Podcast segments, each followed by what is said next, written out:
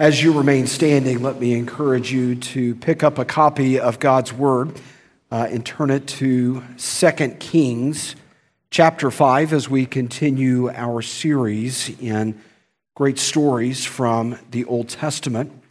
As we turn to 2 Kings chapter 5, it is my sincerest hope uh, that God's Word will be a source of great confidence for us this evening.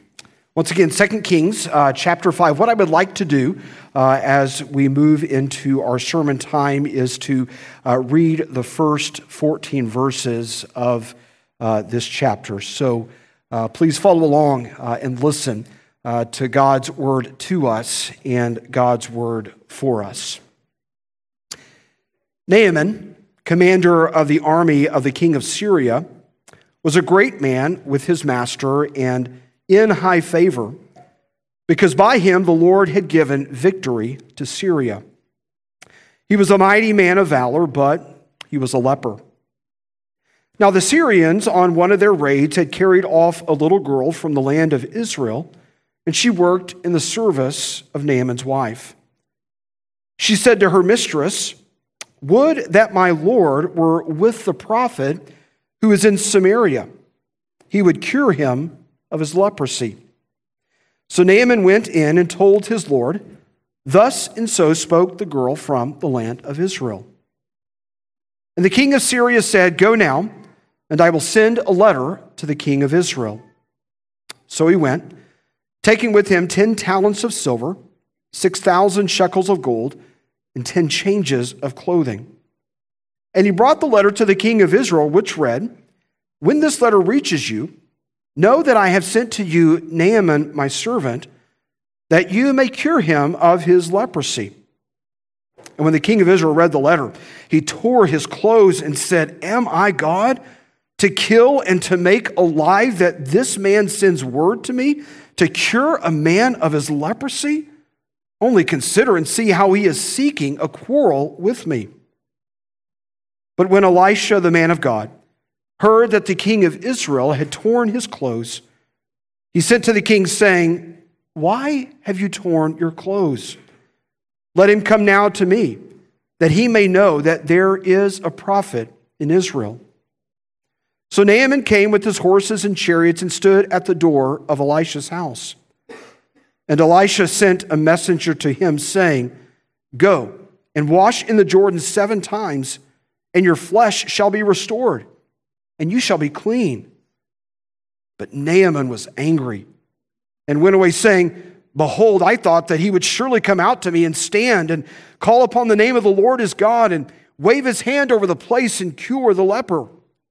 Are not Abana and Pharpar, the rivers of Damascus, better than all the waters of Israel? Could I not wash in them and be clean? So he turned and went away in a rage.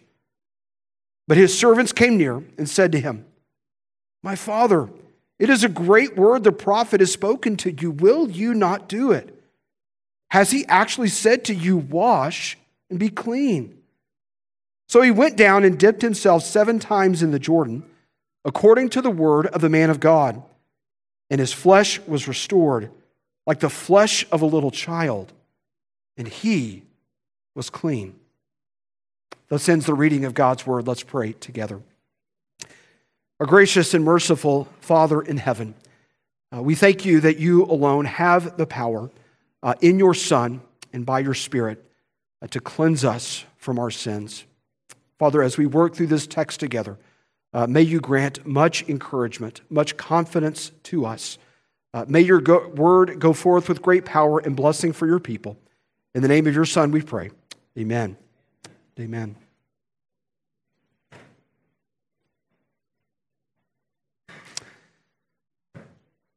The Respect for Marriage Act.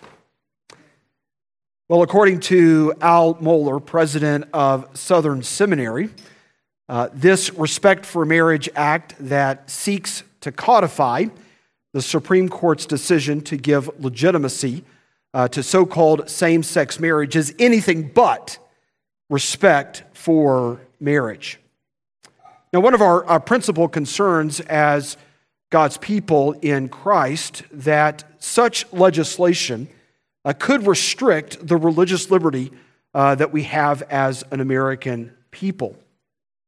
Kind of the idea being that, you know, it's okay if you believe in your heart and mind that marriage is that covenantal union between one man and one woman. But it's when you step out into the public square with that idea that the Department of Justice could come after you. Indeed, uh, that is of great concern to us. Uh, it's disappointing, it's distressing. But it is not a cause for despair. Indeed, we as God's people in Christ can still be a confident people in the midst of such legislation, in the midst of such concerns. We can continue to be calm, cool, and collected. We can be convinced that all will turn out well. Well, how is that the case for us? How is it a possibility that we can continue to remain confident in the midst of concern? Well, it is in turning to this divinely inspired text of 2 Kings 5 that we will be reminded this evening of our source of confidence in the midst of our concerns. Specifically, we're going to see in this passage that there are three realities that give us much confidence. As God's people in Christ, we are the beneficiaries of a greater knowledge. As God's people in Christ, we are the beneficiaries of a greater power. And finally, as God's people in Christ, we are the beneficiaries of a greater service. Now, as we come to the beginning of this passage, we find that uh, the people of God are in the midst of a time of concern. We see that uh, they are at war with the nation of Syria. Uh, and throughout Israel's history, at least at this point in time, there's kind of this back and forth between Syria and Israel. In some cases, Syria will gain the upper hand on Israel militarily. On other occasions, Israel will be victorious and triumphant against the people of Syria. But in this particular moment, we see that by God's providence, under this commander named Naaman, uh, that Syria is enjoying having the upper hand on Israel. We read as well, too, that uh, the nation of Syria is conducting raids against the people of Israel, raids that include the abduction of God's people into the service of Syrian families. So we notice in verse 2 that on one occasion that the Syrians have raided against the people of Israel, they had carried off a little girl from the land of Israel, and she worked in the service of Naaman's wife. For those of you that are parents and grandparents in the room, you can probably think of no greater tragedy than tragedy that befalls our children. Indeed, this is a great time of concern for the people of God, but there is every reason for confidence. Notice, if you will, that the little girl that we just referred to is the beneficiary of a greater knowledge. Now, notice this great man, Naaman, by whom God has given victory to the people of Syria over the people of Israel. This is a mighty man of war. This is a military strategist. This is someone who knows how to be successful in his campaigns, yet he does not have the knowledge enough to bring a cure to the disfigurement of skin that is known here as leprosy. Notice then the greater knowledge that this little girl has. She says in verse 3 to her mistress, Would that my Lord were with the prophet who is in Samaria. He would cure him of his leprosy. In other words, what this great man Naaman does not know, this little girl who has been abducted into service, she has a greater knowledge of where Naaman can go to find healing for his condition.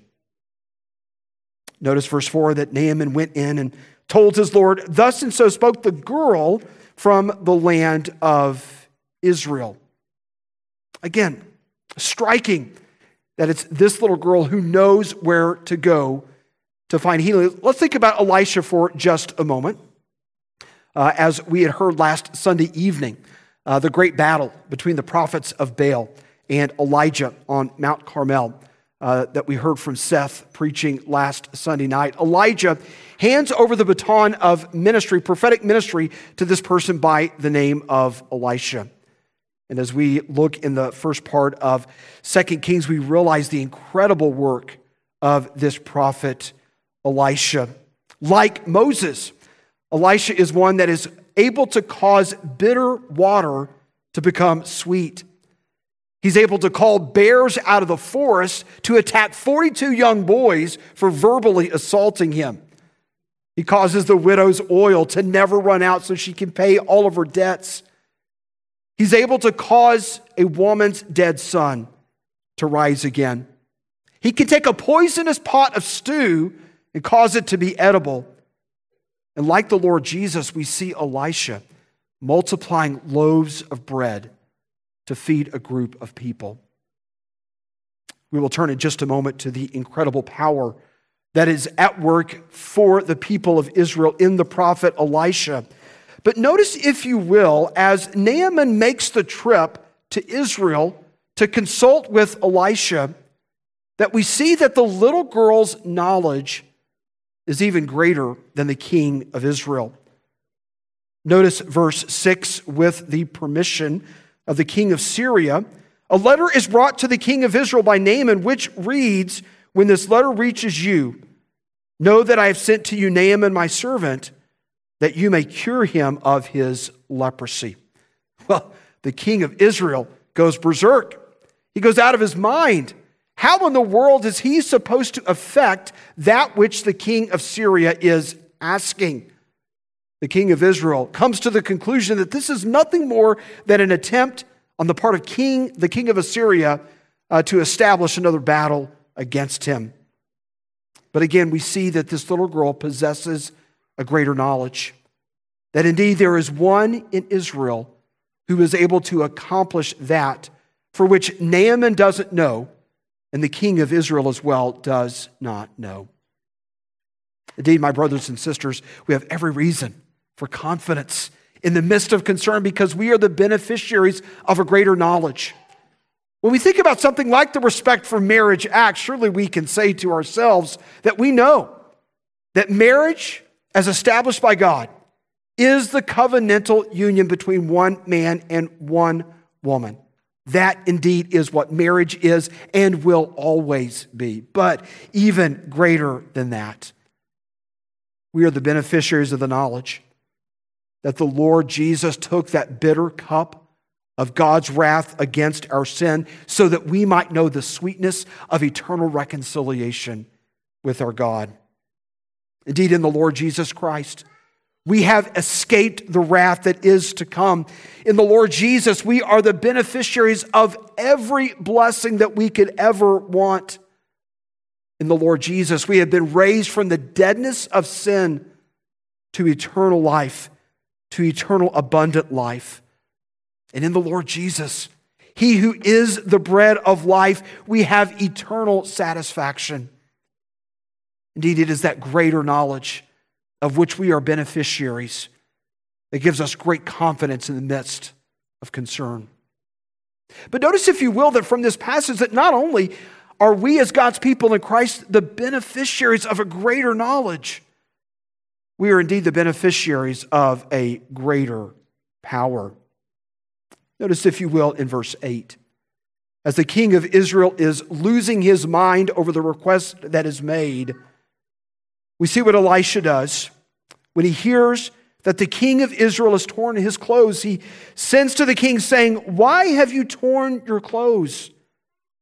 Let him come now to me that he may know that indeed there is a prophet in Israel. Naaman makes his way then to the house of Elisha. And notice what Elisha does in verse 10. Doesn't even come to the front door.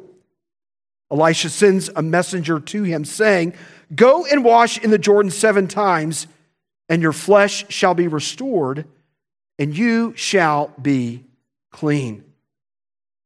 Well, Naaman quickly becomes incensed. He becomes enraged. How dare this man not even come to the door to address me? I thought that there was going to be some kind of a special ritual that he was going to, to come out with. He was going to wave his hand over me, and, and all of a sudden, the leprosy is going to be gone. In addition, as we see here, Naaman goes on to say, Are there not cleaner waters that I could dip in to effect my cleansing from leprosy? But notice, if you will, just as the little girl has done, in providing to Naaman uh, the truth of where he can find his healing, we notice that his servants calm him down. Verse 13, they came near, said to him, My father, it's a great word that the prophet has spoken to you. Will you not do it? As he actually said to you, Wash and be clean. Indeed, Naaman does so. Verse 14, he dips himself seven times in the Jordan, and his flesh was restored like the flesh of a little child and he was clean. Already we see that the blessing of Abraham comes to the Gentiles. You know, it reminds me of another story, another military leader, this one who had come to the Lord Jesus with a great concern. If you'll remember, uh, this Roman centurion had a servant who was paralyzed and was suffering greatly. Jesus says to the Roman centurion, I will come and heal him. But do you remember what the Roman centurion said? He said, I am not worthy to have you come under my roof. But if you just simply say the word, my servant will be healed. After making a few comments on the, the greatness of the Roman centurion's faith in comparison to all of Israel, Jesus simply says, Go let it be done as you have believed. And at that very moment, just by the spoken word, this suffering servant of this Roman centurion was miraculously healed. My friends, if the Lord Jesus, with his infinite, incomparable power, is for us, who can be against us? Our Lord Jesus, who was equal with the Father, took the form of a servant, humbled himself, became obedient to the cross. He heals us from the destructive disease of sin. He transfers us from the kingdom of darkness into the kingdom of light, into the kingdom of the Son whom he loves. We've been redeemed. We've been healed by his stripes. We have every reason to be confident in the midst of concern because we are the beneficiaries of a greater power. We're the beneficiaries of a greater knowledge. We're the beneficiaries of a greater power. And notice, if you will, as we turn our attention to the rest of the chapter, beginning with verse 15, that we are the beneficiaries of a greater service. Now, we're going to see that in a tragic contrast to the service that has been rendered to Naaman thus far. As we take a look at the servant of Elisha, Gehazi. Now, notice, uh, if you will, uh, verse 15, that we see a genuine repentance on the part of Naaman. Notice in verse 15, when Naaman whose flesh is like that of a little child, he who has been cleansed by the power of Almighty God through the prophet Elisha, returns back to Elisha. He says, Behold, I know that there is no God in all the earth but in Israel. So accept now a present from your servant. Notice how it is that Naaman's healing leads him to repentance and reconciliation with our God. Notice in verse 16, Elisha responds that he will not accept a gift from Naaman's hand. Naaman makes a couple of requests here. First of all, for two mule loads of earth from the land of Israel that he may construct an altar when he is back in Syria to worship the one true God. Naaman even asked for forgiveness when he was required to worship a false idol with the king of Syria. Verse 19 Elisha simply tells him that he can go in peace. We continue to read in verse 19 that when Naaman goes just a short distance, Gehazi gets it into his mind. Verse 20 See, my master has spared this Naaman the Syrian, and not accepting from his hand what he brought. As the Lord lives, I will run after him, and I will get something from him. Indeed, Gehazi does so.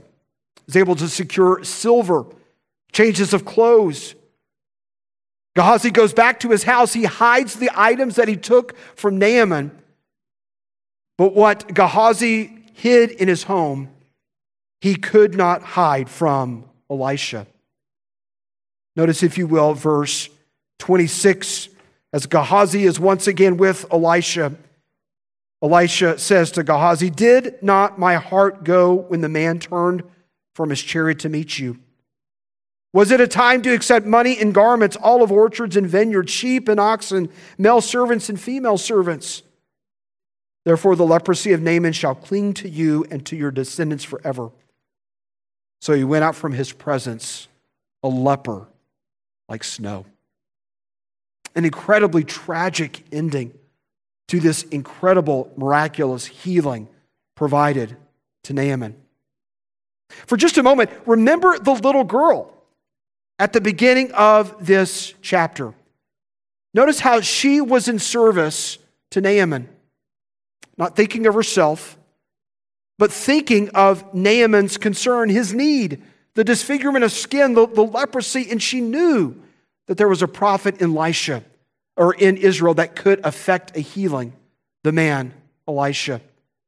Remember, when Naaman becomes incensed, when Elisha says, Go to the Jordan River and dip seven times, when Naaman is about to walk away from what he is encouraged to do, it's his servants that come alongside, that calm him down, that convince him of the rightness of what Elisha says so that he can truly be healed. But in sad contrast, we see Gehazi choosing a path of pride, of greed, of selfishness. Instead of finding himself enjoying the blessings of God, he now finds himself experiencing the displeasure of Almighty God. Well, my friends, just like Naaman, just like Naaman was the beneficiary of a great service on the part of that little girl, on the part of his servants, so indeed we are the beneficiaries of an even greater service. You know, when we think about all that the Lord Jesus has accomplished for us, in being that humble servant, going to the cross, rising again for us and for our reconciliation, for our eternal healing from the destructive work of sin. There is every reason for great confidence. Indeed, we face several, maybe many concerns as God's people in Christ. I referred to earlier this Respect for Marriage Act, right? Should we not be rightly concerned about some of the legislative and judicial trends that we are experiencing as Americans? But there is also global turbulence. Nation is at war against nation. Some of us in this room are experiencing very difficult and challenging health crises. Some of us are very concerned about our children, whether they be children in our homes or children that are grown, living their lives independently. We're about to embark on a building expansion. There may be concerns that come with that. But in the midst of a people that have many and varied concerns, we indeed can be and must be a people of great confidence. Indeed, we are a people who are the beneficiaries of a greater knowledge. For God so loved the world that he gave his only begotten Son, that whoever believes in him shall not perish, but have everlasting life. We are the beneficiaries of a greater power. Indeed, God has made us alive together with Christ, as Paul writes in Colossians 2, having forgiven all of our trespasses by canceling the record of debt that stood against us with its legal demands. This he set aside, nailing it to the cross. He disarmed the rulers and authorities and put them to open shame, triumphing over them in him. Finally, we are the beneficiaries of a greater service. Mark writes that the Son of Man came not to be served, but to serve and to give his life as a ransom for many. We have every reason for confidence as God's people in Christ. Therefore, be steadfast, be immovable, always bound, abounding in the work of the Lord, because you know that your labor in the Lord is not in vain. But remember the warning of Gehazi. We are not to be a people who use our confidence as a source of arrogance. We are not to use our confidence by taking matters into our own hands. No, indeed.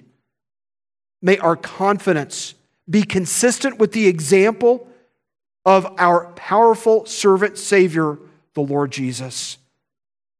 Let us, like him, with much humility and with much love, serve others in love, even when treated uncruelly, even when treated unkindly even when we're in the midst of much concern. Let's pray. Father, how thankful we are to be a people who are the beneficiaries of all that you have accomplished for us in Christ Jesus our Lord. Father, we pray that that confidence this evening, as we've been reminded of it, may it be a source of great encouragement in the midst of our concerns, and may it lead us in the path of the footsteps of our Lord Jesus as we seek to live in humility and love to those around us. Grant us that grace for your glory, we ask. And it's in Jesus we pray. Amen. Amen. Well, let us rejoice then in all that is ours in the Lord Jesus Christ.